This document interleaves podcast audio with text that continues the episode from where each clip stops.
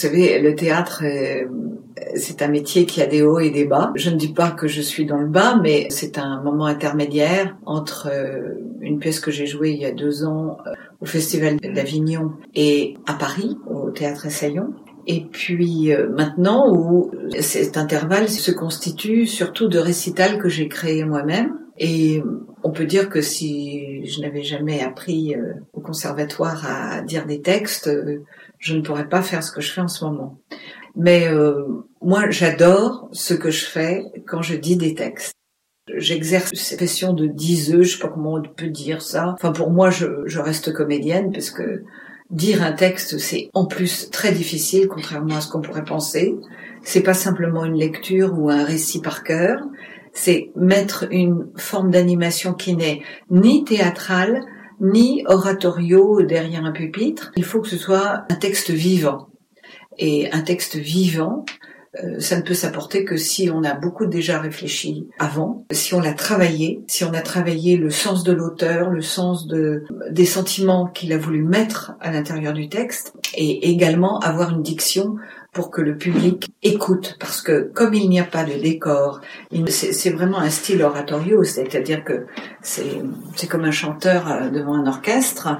Donc l'orchestre, on peut dire que c'est tout le texte et le chanteur, c'est le comédien.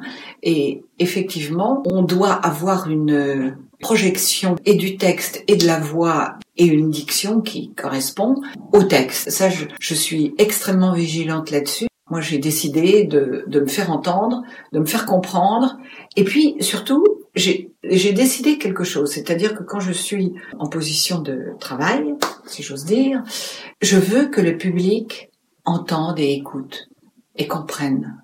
Entendre au sens noble, large, c'est-à-dire qu'il ait cette, cette écoute totale pour être avec moi. Voilà.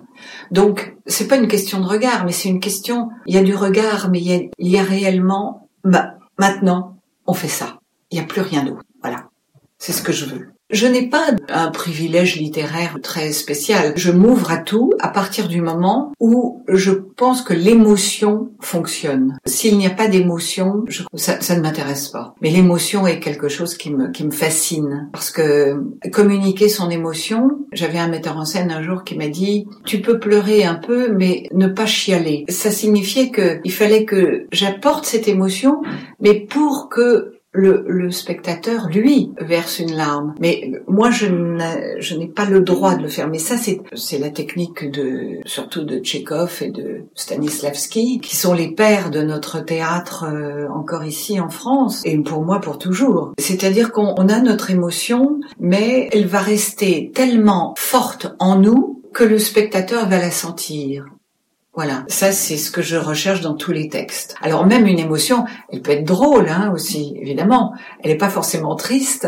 On n'est pas euh, dans l'émotion euh, grave euh, de la mort. Du... On peut être dans le mariage, dans, dans la folie, dans les rencontres, dans la nature, aimer un arbre, une fleur, décrire la beauté d'une fleur. J'ai été professeur à un moment donné de diction au cours de Raymond Aquaviva et je disais aux élèves une phrase, c'est un bouquet de fleurs. Vous avez divers de la sauge, euh, du lilas, des roses, des et vous allez et quand vous assemblez tous ces mots, toutes ces fleurs, ça forme un bouquet, ça forme la phrase. C'était pour leur apprendre à, à comprendre que chaque mot est utile.